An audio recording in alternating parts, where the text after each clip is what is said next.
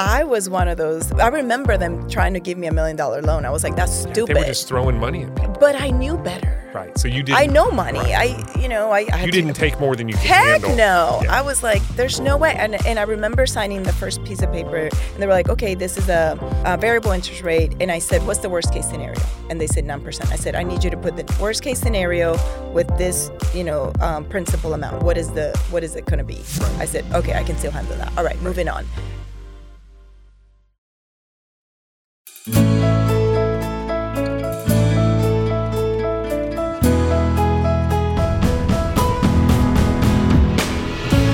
From Fiore Communications, it's How I Got Here, a show of inspiring stories from Tallahassee area leaders, business owners, and neighbors, all the challenges, opportunities, inspirations, the twists and turns of life that led them to where they are today.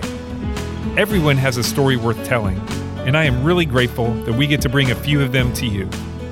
I truly have been changed by my conversations with these amazing people, and I'm confident you will be too. I'm Dave Fiore. In this episode, I speak with Ely Rosario, business manager at Jackson Properties. Ely's story is one of rising above circumstances and obstacles to achieve her dreams, no matter how unlikely they seemed at the time. After getting pregnant during her senior year at Lincoln High School, she was told her life was over. She not only finished high school as a mom, but went on to FSU and later earned an MBA. Ely says she was often caught in the middle of racial divides that had little room for Latinos. During one period, she was homeless, jobless, and carless, but soon after pieced together enough funds to purchase multiple homes while making less than $40,000 a year. Ely is a triathlete, has qualified for the Boston Marathon, and is a popular author and speaker. But most important to her, she is a very proud mom of three, who makes very clear that they remain her priority. We began our conversation talking about life growing up in Puerto Rico. There was a time that we lived by the beach, and I think that time really had an impact in my life.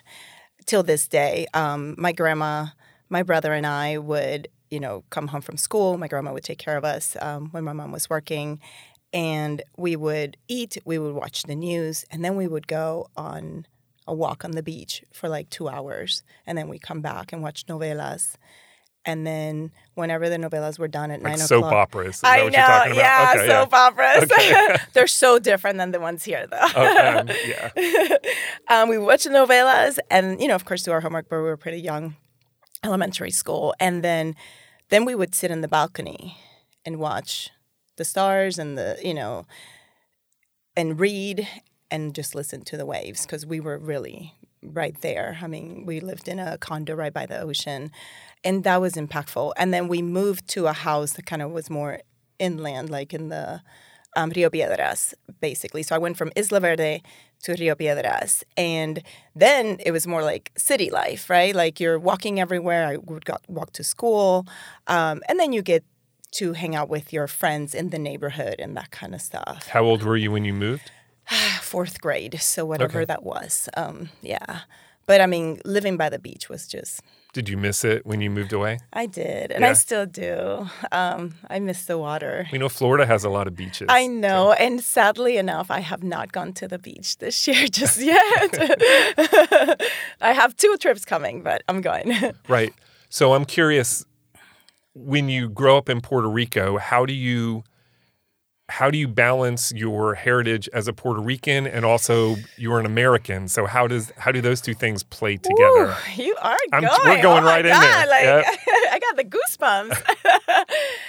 goosebumps. That was hard when I came to. So when I came to the United States, we went to Tampa first, and I was there for about 10 months. There was a little bit more diversity there, but still a very big contrast.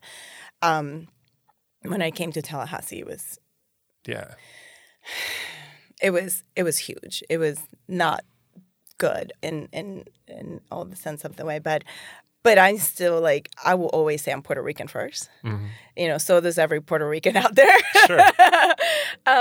We have our flags hanging in our cars. We have I never not thought of myself as an American either. You know, that was... I mean, it's a pretty unique situation, right? It is. As a territory. It's like golden. We are, we are just... And I can relate to a lot of the other Hispanic issues. And, you know, because living in Puerto Rico, somebody asked me a couple of days ago, I'm like, living in Puerto Rico is like living in Miami. Like, it's a big city, you know, you've got the cars, you got everything. And, of course, where I lived in Puerto Rico, like, I didn't live in the mountains or anything like that. So where I lived, it was city life. Like, when I first got here to the United States, to Tallahassee, people were like, so do you guys live in tippies? And I was like, what? Did you speak English from an early age? Yeah. So I understood it. Back home, I went to private school. And all my books were in English. We had an English class from the minute you start school. Every single school over there has an English and a Spanish class. My mom was born and raised in New York, and then they came back. So I understood it. I just didn't, you know, speak it. And so I would read the books. But when you got home, it was all Spanish. Oh, 100%. Yeah. So, like, I would read the books in school, and the books were in English, and then I'd have to translate because the tests were in Spanish, you know. So we would – that's how it was. So when I got here, I mean, you're a little bit timid, of course, and it, you know, it takes a few months to learn it. And the Southern drawl was really difficult to understand. But so that was a big deal to leave the island for you as a – young teenager, right? Man, you really are taking me back. Like, wow. Yes, January 14th, 1993. Wow. I was bawling the entire flight. You know, I didn't want to leave my friends. I had thought I got in at a point in my, you know, young life that, you know, I have the group of people that I wanted to surround myself with, and I had really good friendships. I was in honor classes in school, so it was good. And then all of a sudden, you're going to take that away from me. Right. So it was, it was hard. Okay. I can imagine. Yeah. All right. So you leave Tampa after a short period. You end up in Tallahassee. Yes. And then you go straight to Lincoln High School. I do, yeah. So I'm sure that was another transition. I'm going to puke.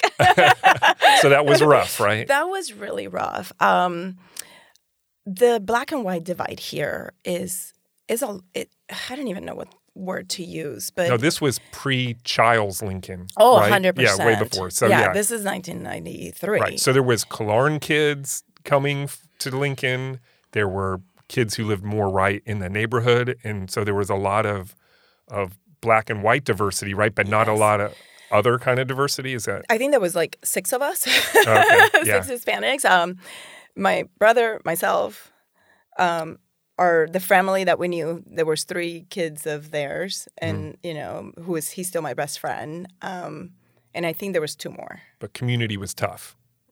Finding friends. It was. It was interesting. God, I don't even know how to say this. That doesn't sound horrible, but the white people embraced me. The black girls hated me.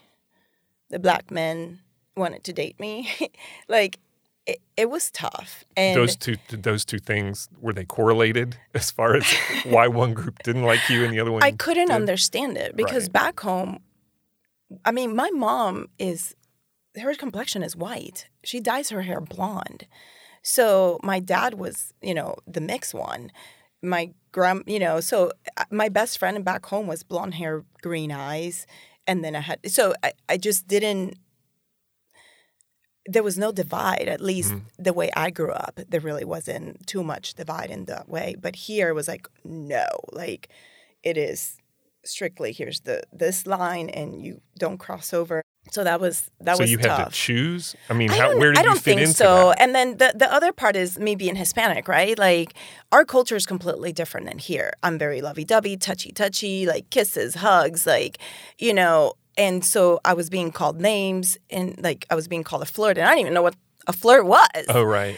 And so I was like, what is that? Right. You're being too friendly, too touchy. And I'm like, hey, what's up? So I'm the same with everyone. So it was tough. It took me, I would say, probably several years to say, you know what, screw it. I'm just going to be who I am. And, you know, I'm just, that's it. There's nothing else I can do because I can't, they obviously don't understand that there is different cultures and different ways of doing things, and that's okay. So I'll just be who I am. Right. And that's what I do.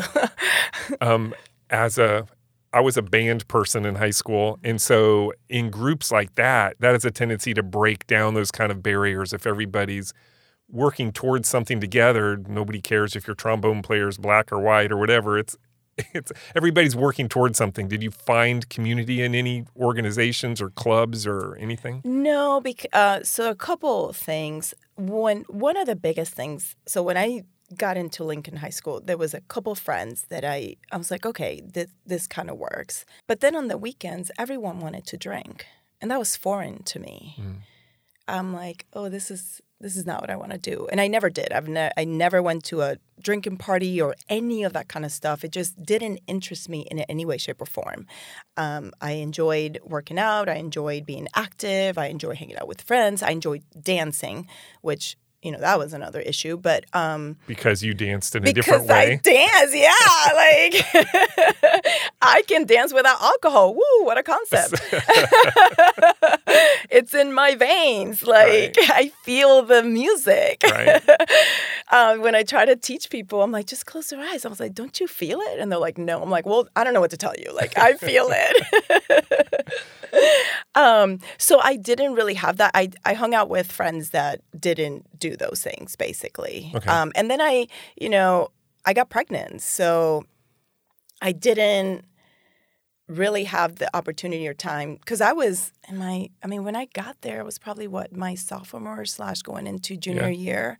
And my senior year, I was pregnant. So I didn't really was part of it too much. So that's obviously a big point in your life to be pregnant as a high school senior. So how did that impact your trajectory and your goals and what you were, how did you deal with that curveball? Every day. No. Did you stay in school? Oh, hell yes. Okay. Oh, yeah. Absolutely. So that was, it was interesting because my mindset has always been like, I'm going to go to school. I'm going to do this. Like, it's not a big deal. Like, oh, okay, so I have an obstacle. This is my obstacle. Right. Now, my mom saw it differently. So I didn't even tell my mom I was pregnant until I was pretty pregnant. Mm. I was able to hide it, for lack of a better word. I wasn't showing as much. And then all hell broke loose. I got kicked out of my house. I got sent back to Puerto Rico. I had to come back. And so I've been on my own since I was 16. For her, I remember sitting down with her and she was like, oh, you're not going to go to school anymore. And I'm like, says who? Like, that was not even a thought. Yeah. Not to go to school or to forgo it or to not continue. So I didn't understand that. And I said, why wouldn't I go to school? So I just have a kid. Like, it's okay. So I assume you didn't get a lot of support from the father? No, I did. You did? 100%. Oh, good. 100%. That was another distinction. Like, no, we were together for a couple of years. We were pretty much forced to be together. Wow, you're really getting into some stuff here. So you didn't have to walk through all of that completely by yourself? No, only about 4 years of it was. We were together. I think Nikki was probably 4 or 5 when we were not together anymore. Okay. Because that's, imagine you were pretty scared. I know you were determined, but there had to be some fear of at least the future, right? No. I'm looking at you asking me this question, and I was like, no, I wasn't scared of that. I didn't. My mom was a single mom.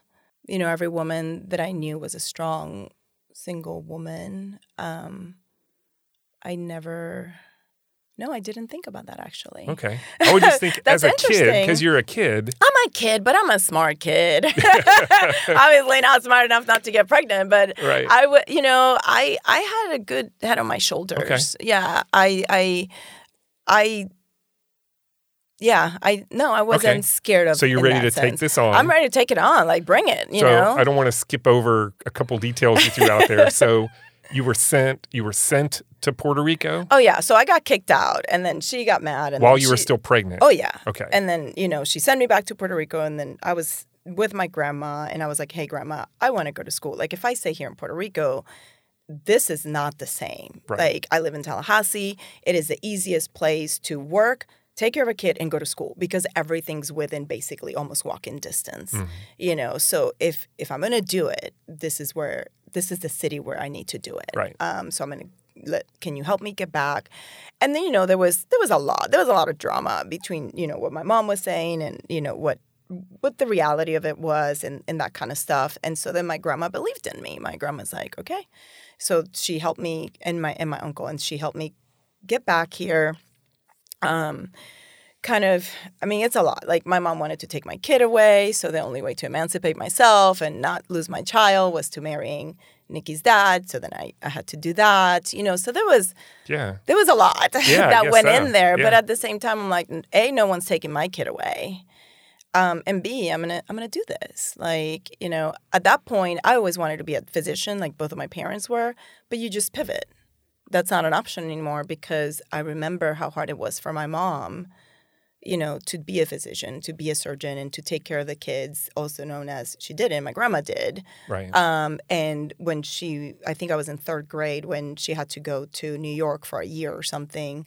So I didn't want to do that for my kid. Like, I always had, you know, okay, I see the behavior and it's like, okay, don't do that. Do something different instead. To recognize it and decide, am I going to continue it or change? Correct. Right. So from a young age, you know, of course I've made many mistakes, but I'm like, okay, that doesn't look like a good idea. Let's pivot, whether my mom was doing it or my grandma was doing it or whoever was doing it. Right. But, you know, so then I got here and, you know, I had my child and, you know, I went to school. Like, I got accepted into Florida State, which was huge.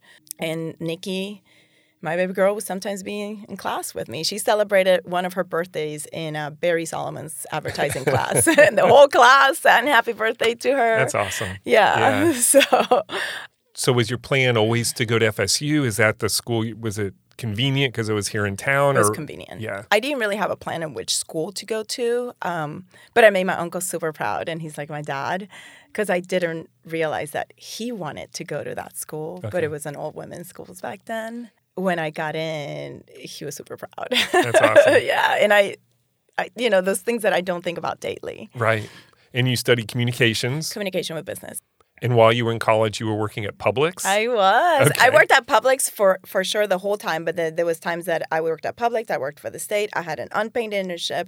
And at that point, my daughter's dad and I were no longer together. So I was working. Right. Yeah. So I'm a Publix girl for life. So what did you do at Publix? I got to be office staff, which is the women in the office or the people in the office. So I started as a cashier. Yeah. You know, I think I started with I want to say it was $5.10 an hour, maybe $4 something. Yeah. I just remember going to the Bahamas. And this was impactful to me. And I couldn't afford the Oreo cookies by the hour. The price of the Oreo cookies over there were more expensive more than I made in an hour. Right. And that not only resonated with me, but that's how I taught my children how to think about money. Right. I liked the people there. I made great friends, still friends till this day with some of them. Yeah. Same with some of the managers. Till this day, I get recognized at Publix. Really? Because apparently I don't age. That's a good quality, I guess, right? Yeah. So thank you, Mom. So they're like, God, how you used to work here or there? I'm like, oh, yeah. Actually the customers. So I used to work at the one on Mahan, which is no longer there. Right. The one where Big Lots used to be. And then I transferred to Pensacola, the older one, not the new one that they have there right now. Club Pub. You know it. Yeah. That one has a reputation. Yes. I will say the times that I didn't have my daughter, that she was with her dad, I would go out. And again, I never drank, so that's not my thing. I would go out. The club closes at 2:00, right? Well, not the Hispanic one, because then you go to Atlantis till 4. Wow. They couldn't sell alcohol, which, again, I didn't care. It's just right. So then I'm out there till 4. I had to work at 7:30. So then we would go out because my friends, you know, I was driving them around, and then I would go home, shower, and then zoom down Tennessee Street at 7:30. Start your shift. Start my shift, yeah. But I met great people there. I enjoyed it. I loved it. I learned a lot. I learned a lot about leadership and management. And again, it was looking into the things that, oh, that doesn't make sense. Let's not do that when I'm in that position. Yeah. I was able to do a lot of that. Using everything as a learning opportunity? Yeah. Yeah. Oh, Irwin would be so proud of hearing you say that. All right. So you graduate and then you start an insurance job at Brown and Brown, right? No, before that. So I graduate and I don't know anybody because here I am thinking this degree is going to take me farther. Well, it's about who you know. It is. And it took me many years to learn that. I had no idea. Because remember, all my friends were at Club Pub. What did they do when they graduated? They left. They left. So I was here alone. My mom had left. Like, I had no network. I didn't, you know, my relationship with my mom was not solid. I knew no one. So I'm like, oh, this degree is... It's not the golden ticket. Like, wait, what? Yeah, so, not by itself. Yeah, right. I need more stuff. So I started working at a radio station, Cumulus Broadcasting. Okay. Yeah, down Tharp. So I worked there for, I think, almost a year. And what were you doing there? Account executive. Okay. You know, you're just selling ad. Time. Yeah, selling ad time. And I hated it. I didn't enjoy it. I met good people again. And again, it was such a learning opportunity. Like, oh, my God, I don't want to do this. I don't want to do that. You know, you could see people that had been in the industry for a while and that they were, you know, either some were super happy, some were not. You could see the people that were in drugs. Like, you could – it was a lot. And that's when that whole black and white divide came in again. I sat down with my boss at the time, which I believe he's passed away now. And he said to me, so I was dealing with the urban stations. And he said to me, I hired you to get the white men. And I didn't know how to take that other than I'm out of here. It's like, you're pretty, you're this. I hired you to get the white men to sell to these stations. And I was like, what in the hell is this? Yeah, I can't believe somebody would say that to you. Oh, 100%.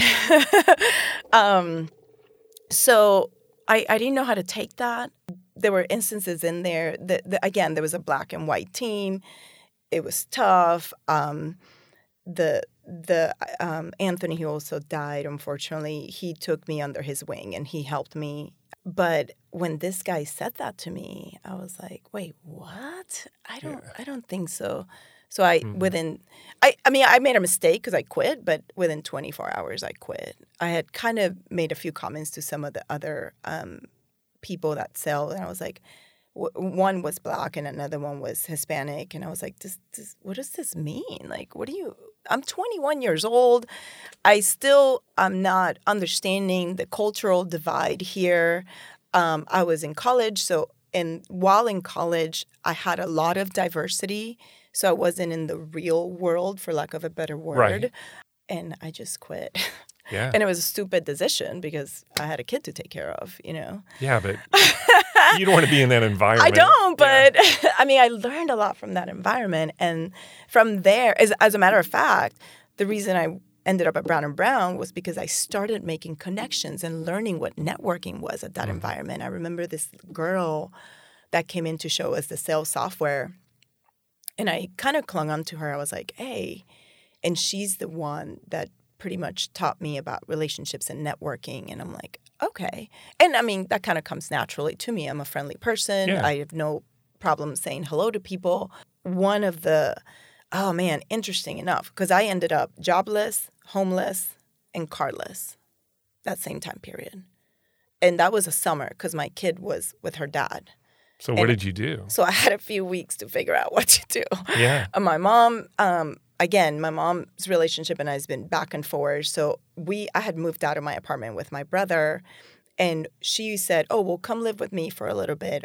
and that's fine. Well, no, she didn't really mean that. Okay. Yeah.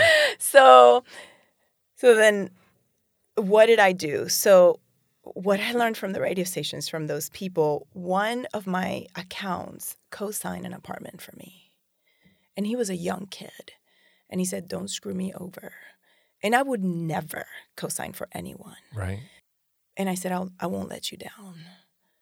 I saw Brown and Brown as another of those, when I'm in a position of leadership, management, power, whatever you want to call it, these are the things to note for. Don't do this, don't do that. So I, and I met good people along the way as well. Right. So... But I wouldn't go back to insurance. No, but it was a good job and met your needs at the time. It did. I mean, right? I was able to buy the house that I'm still in through that job. I mean, I took advantage of the Great Recession? Is that what they... In like 2008, 2009? I took advantage of that because when I left Publix, I had been vested. So they give you stock if you work a certain number of hours. So I worked for 5 years. I was vested and I had, I don't know, $3,000 or something like that. And I remember talking to my daughter's godmother's brother, and he was into real estate. And I said, hey, I have this money. What do I do? And he said, put it in real estate. So I was 25 when I bought my first house. That's an awesome time to buy real estate if you didn't have real estate. Oh, man. Yeah. Let me tell you. And it was great because I don't know. I feel like I blacked out completely because I don't remember where I got this shift of all of a sudden, I'm going to do real estate. And I think it was between my friend Jim that encouraged me, my girlfriend Sarah, who's still my girlfriend till this day. And we are buying houses together. And all of a sudden, I buy I call it my big house, but I buy a townhome, and then I buy the townhome next door to the townhome, and then I buy a beach house, and then I buy my big house, all making less than $40,000 a year. Yeah. But that was the right time. The bubble had burst. Prices were way down. No. Right? It was before it burst. It was before.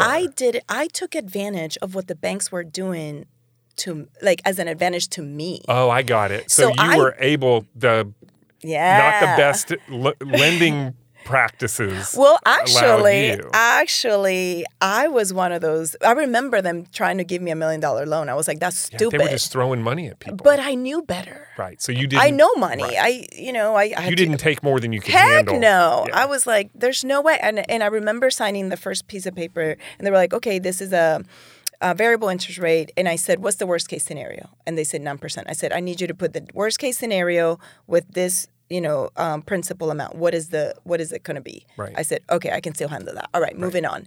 And that's kind of how I did it. Like in my head, that didn't make any sense. Like the people that were like, oh, my income will freaking triple in 6 months. No, I knew that. Right. I knew better. And I'm very, very conscientious of money. I mean, I've had to raise a child on my own. I have to take care of my own. So I just took advantage of the situation and used it to wisely. My favor. Yeah. Right. So when the recession did hit, you didn't go underwater. Nope. You were good. Nope. I held on. I still have those properties. I still live in that big house. Yeah. I want to step back for a second. Why did you decide to stay in Tallahassee? After you were done with school, you could have gone anywhere, done anything. What made you want to stay here? I could have without a kid. Mm-hmm. So all the friends that I had that left, they went back to family. Mm-hmm. Or they went with the financial support of family. Right. I didn't have that. Right. I had to move somewhere and get the job. And back then it wasn't as easy to get a job outside of the city you were in. You either had to move. And I did consider it. I looked into, North Carolina. I looked into Atlanta. I looked into Orlando. But I was not going to sacrifice my daughter. So I just stayed and made it work. And then after a while, I started discovering all the things that Tallahassee had. And I started enjoying it and things like that. It's so ironic because I never in a million years thought I would ever lived in Tallahassee, right? Like till this day, people are like, why are you there? Right. Why? I mean, look at you. You're Hispanic. You're this. You're alive. You're this. You're full of life. Like, why are you there? And I'm like, I have learned to love this place. All right. And during this general time period, you did earn an MBA. I did. Right? Mm-hmm. So what was your motivation to do that? You know, I don't think I knew better. I think it was just, you know, checking the box, you know, just trying to get better jobs, just trying to, you know. Because that's not easy to get. I mean, that's a big deal. And it is. I guess looking back, it is. And I wanted it to be one of the top 25 schools at the time. Mm-hmm. And Florida State was one of them, but I didn't want to go back to Florida State because I had already done Florida State, right? I was like, let me do something different. Sure. And at that point, I was working full-time, taking care of my kid, you know, and I had tried going back to school several times with a master's in communications. Wasn't really liking it. I tried med school.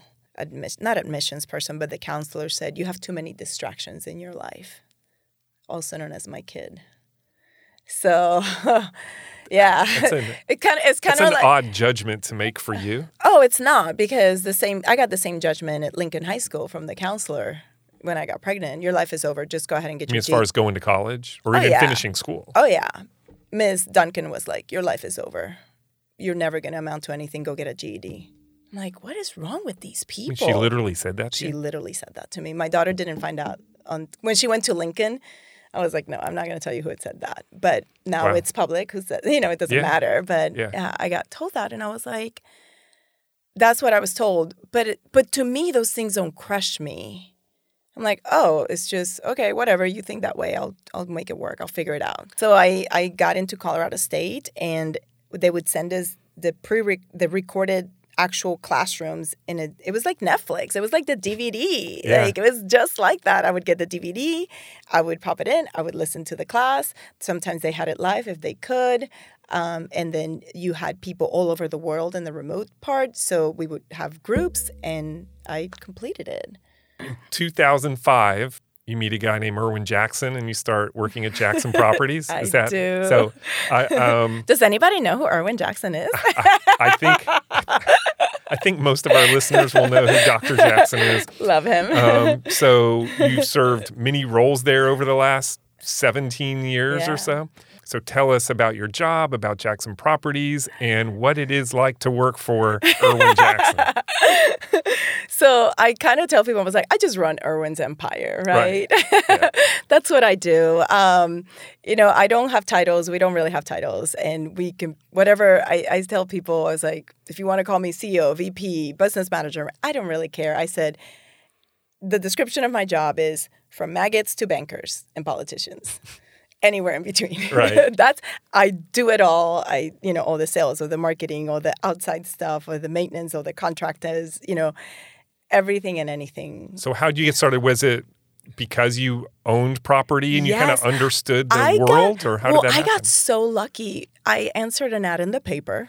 Back then, I'd have to go to the interviews with straight hair. Again, go back to the divide. You do. You're straightening your hair. I'm straight. Well, not every day, just for interviews. I mean, for interviews. Just for interviews, yeah.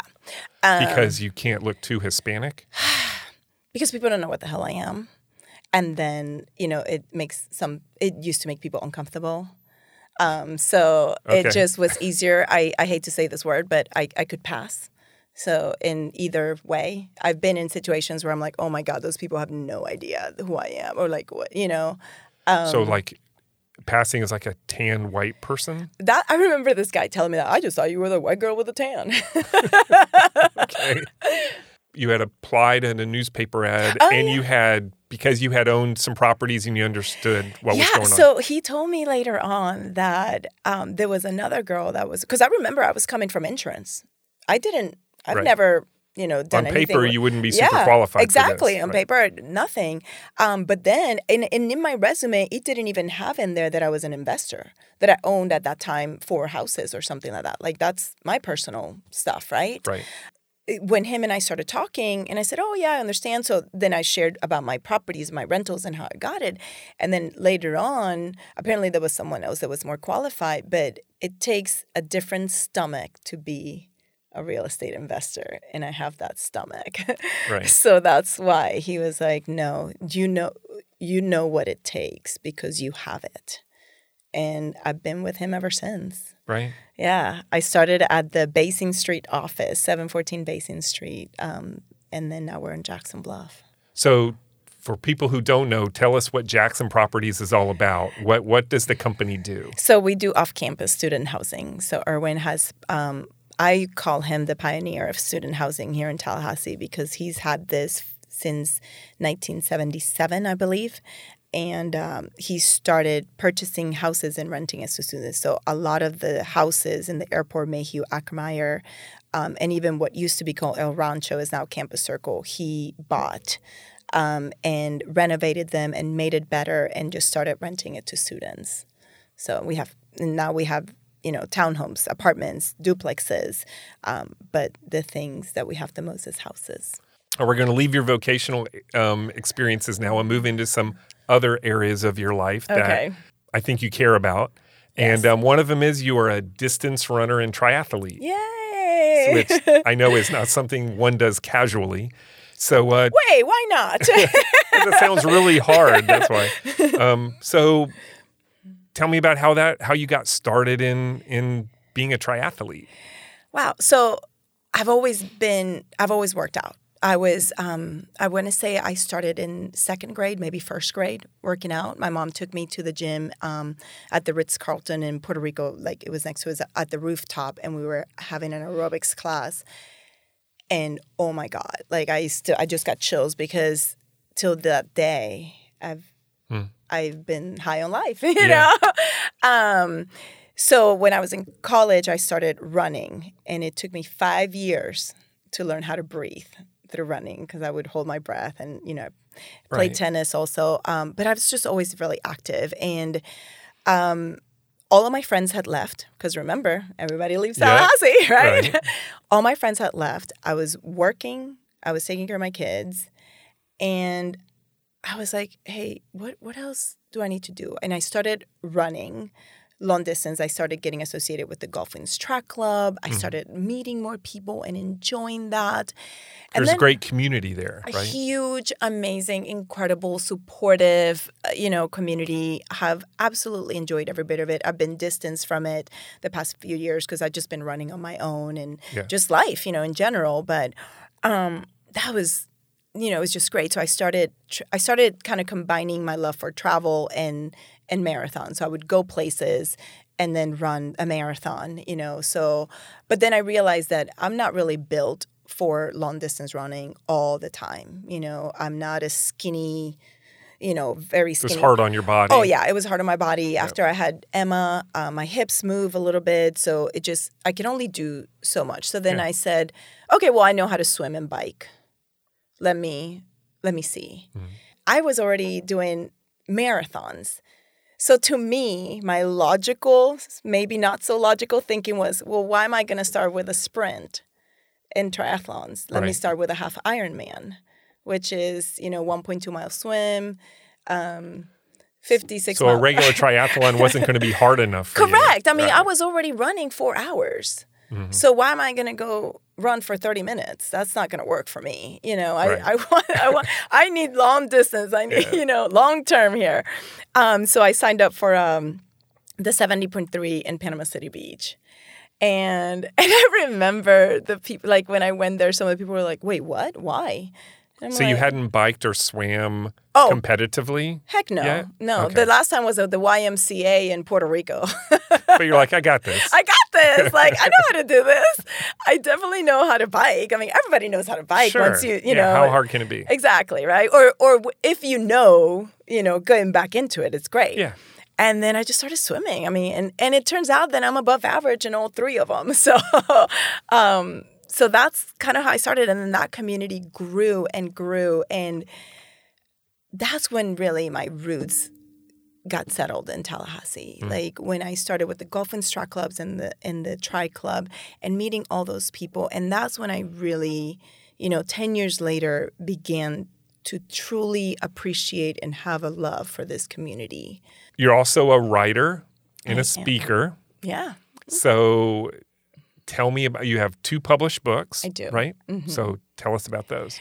So I have been writing since I was in Puerto Rico. So I was probably 11 or 12. Okay. And I didn't, I guess they call it journaling now. And, back then it was diaries. And I fell in love with Pablo Neruda. He's a poet, and Poema número 20, so poem number 20. And I remember reading that poem over and over, and my friends were into it as well. And I was like, oh, I could do that. Well, I figured out I could never, but right. I can't. I can't do poetry. I listened to enough Ricardo Arjona ballads, then I will. But right. So I started writing, and never thought of it. So my whole life I have written. I take notes. Like you see me here with a notebook. Yeah. Carried everywhere. The beauty of the cell phone, you have notes that you can carry everywhere. And then, at some point in my life, actually it was Ebe. I never ever was going to share my writings. For many years, my friend Curtis told me to do it. And I was like, no, man, I'm good. Like, right. This is something I do in the dark. This is for me. This is my life. This is observation of the world. This is how I process. This is how I heal. This is how I grow. This is how I learn. And then Ebe at the College of Communications, the assistant dean out there, when I first met, and he looked at me up and down. He said, "You got a story to tell. You got 6 months to give me a script." So he just read you from just. I had never met the man. Oh, really? Never. Right. And I was like, "Wait, what? How do you know I write?" And he was like, "Just give it to me in 6 months." Hmm. And I was like, all right. So I took a little longer. I think it was 6-9 months or something. And I met with him afterwards, and I said, here you go. Here's the draft. So that's kind of how that started. It was totally not something that I thought I was going to do. I kind of shared a lot of the stories growing up, which a lot of them I just shared here with you, actually. Right. Yeah. It was, a lot of the coming from Puerto Rico and navigating through here and being, I like saying becoming part of the 2%, because less than 2% of teenage moms that get a graduate degree, less than 2% of people do triathlons and Ironmans and marathons, less than 2%, So it was like, I am in a very, very minute.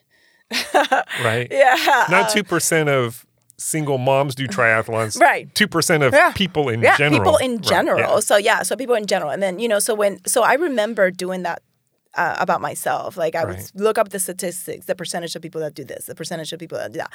And I'm in that 2%. Which was crazy to think, right? Good, whether that be good or bad, I think it's good, or I hope it's good.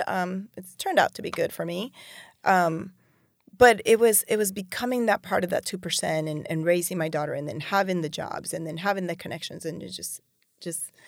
What was the first book? What was the name of it? It was On Your Fire. Okay. And so I published it for a short period of time, and then it was one of those things that it was just putting my learnings from my past, what the challenges that I had with my mom, the challenges that I have as a mom, the challenges that I had with the jobs, and then the looking forward. And then the second one that Ebe was like, you need to have it by March 4th was Know Your Worth. Okay. And it's kind of helping women, and actually turns out that a lot more men than women read my books. Oh, really? Yeah. It's crazy. We have worth issues too. I know. I honestly, I never thought that I was writing for men. Yeah. So we've talked, quite a bit about Nikki and my big baby girl. Yeah, your big who's not a baby anymore. She'll be 27. Yeah. But you also have two other children. I do. And so we really haven't discussed your life during that time and how they came about. And well, we all know how they came about. Well, okay. We know technically how they came about. But what your life was like then, and, kind of, we haven't filled in that gap of your life with your two other children. So how does all that fit in? So when I was working at Jackson Properties, I think it was a year in or something like that, I started dating. And then, a year or two after, probably about a year after, then I had Gabe. And totally on plan, that's my precious boy. I always, how the kids always fight about who's the favorite child. Mm-hmm. And nobody can give in on that. You know, everybody has, you know, strengths and weaknesses. Sure. And I'm always like, well, you're my favorite boy. Yeah, you can get away with that. Yeah, I can get away with that. And so I had him. And then 2 years later, I had Emma. And so I was in a relationship with their dad for, you know, 9 years or so. Mm-hmm. And it ended. You know, we went our separate ways. It just wasn't what I wanted. It wasn't where I wanted to be. It wasn't who I wanted to be with. And is... passing down your culture and heritage to your children, is that a priority for you? 100%. They all know Spanish. Yeah. I didn't speak to any of them in English for the first 2 years of their life. Really? Mm-hmm. And it was hard. Here in Tallahassee, it was hard. Yeah. Yeah. And I would do it, and we would get kind of outcasted at the playgrounds or things like that because, you know, people just assume. I remember I was at Lowe's one time speaking to my son. He was about 2, and this lady was like, "Where are we, in Cuba now?" And I was like, "Actually, we're bilingual. I just want him to learn another language as well." This is the kind of crap that that people don't think about, but I've lived it. And the cashier was like, "What just happened? Like what?" I'm like, and I'm not going to get in a fight because I'm not going to be the crazy Puerto Rican that's going to start a fight with my son in front of me. Like, I'm not that person, you know. You go do you, and I go do me, which is I will teach my children 2 languages. Yeah. And they know 2 languages. I speak to them in Spanish. I would give anything to be able to speak Spanish at this point. I know. I'm too old to learn it now. No, you're not. Yes, I am. No, you're not. And then the music. I've passed down the music. You know, we love listening to Marc Anthony. Now, they don't listen to it on their own. Right. But they listen to it with mommy. I put the radio station that I used to listen to in Puerto Rico on Saturdays at the house. So I've definitely passed down some of that, and it's dancing too. Oh hell yeah! I taught my boy how to dance salsa and bachata, and I was like, "You will appreciate this, and you will thank me later." Oh yeah, believe me. Yes. This will be a good tool to have in your toolbox. Absolutely. At some point. And there used to be points and times where they were like, "Mommy, if they wanted something from me, they knew how to get it.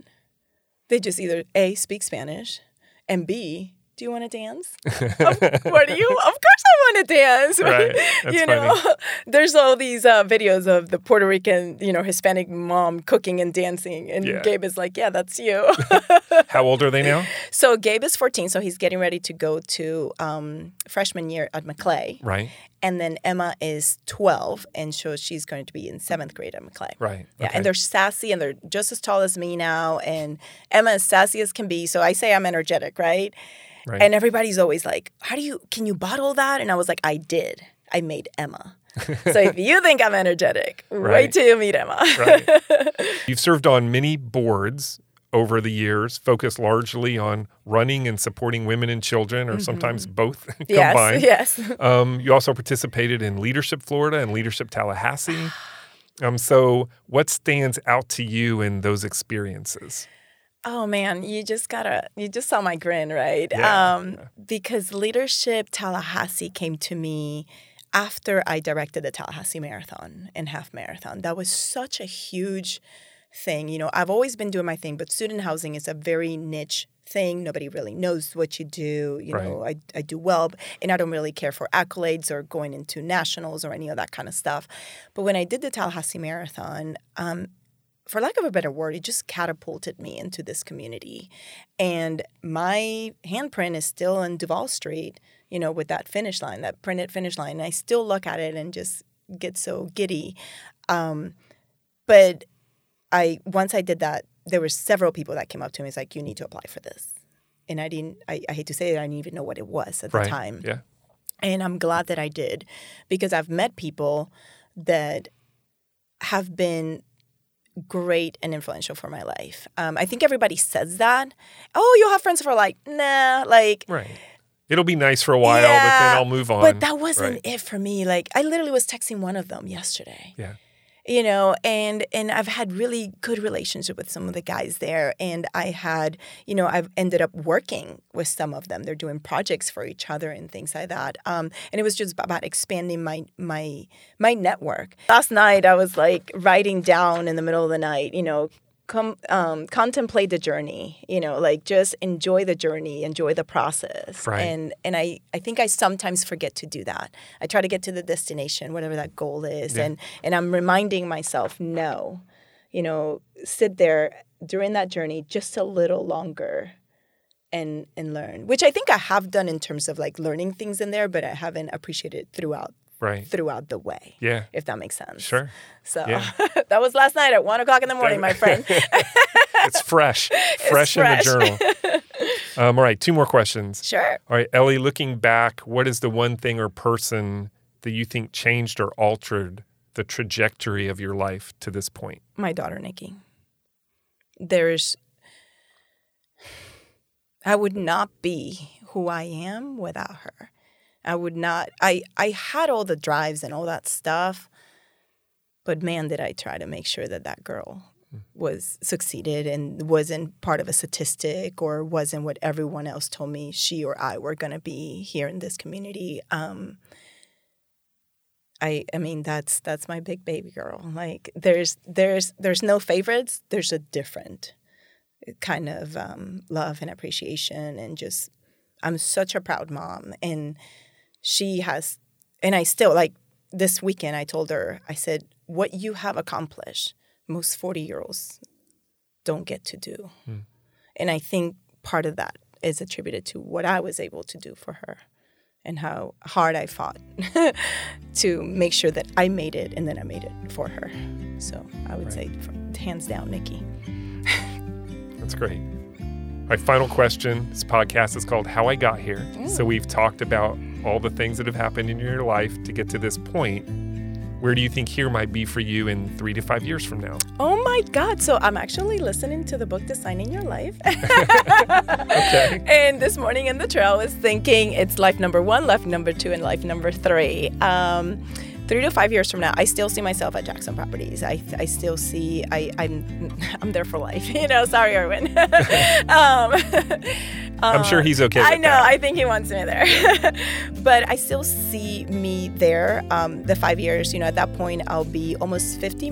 All my kids would be 18 at the point. And that's kind of where now I really get to have a second opportunity at life in general. And to, you know, I want to travel a little bit more. I definitely want to continue writing. I'm enjoying my life right now. So I can, you know, whatever comes at me in 5 years, I'm sure that just like anything else, I'm going to say, bring it, let's tackle it.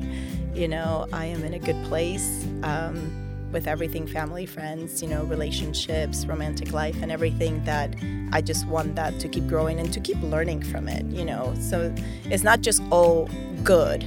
And those bad moments, low moments, are, I want to learn more from that, you know, whatever those may be.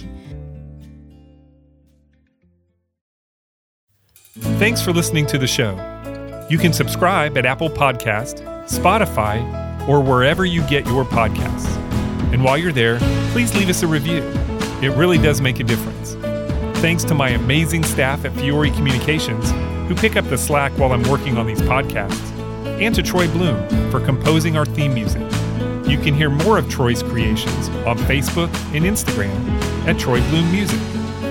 To connect with the podcast or suggest a future guest, follow us on social media or email us at podcast@fiorecommunications.com.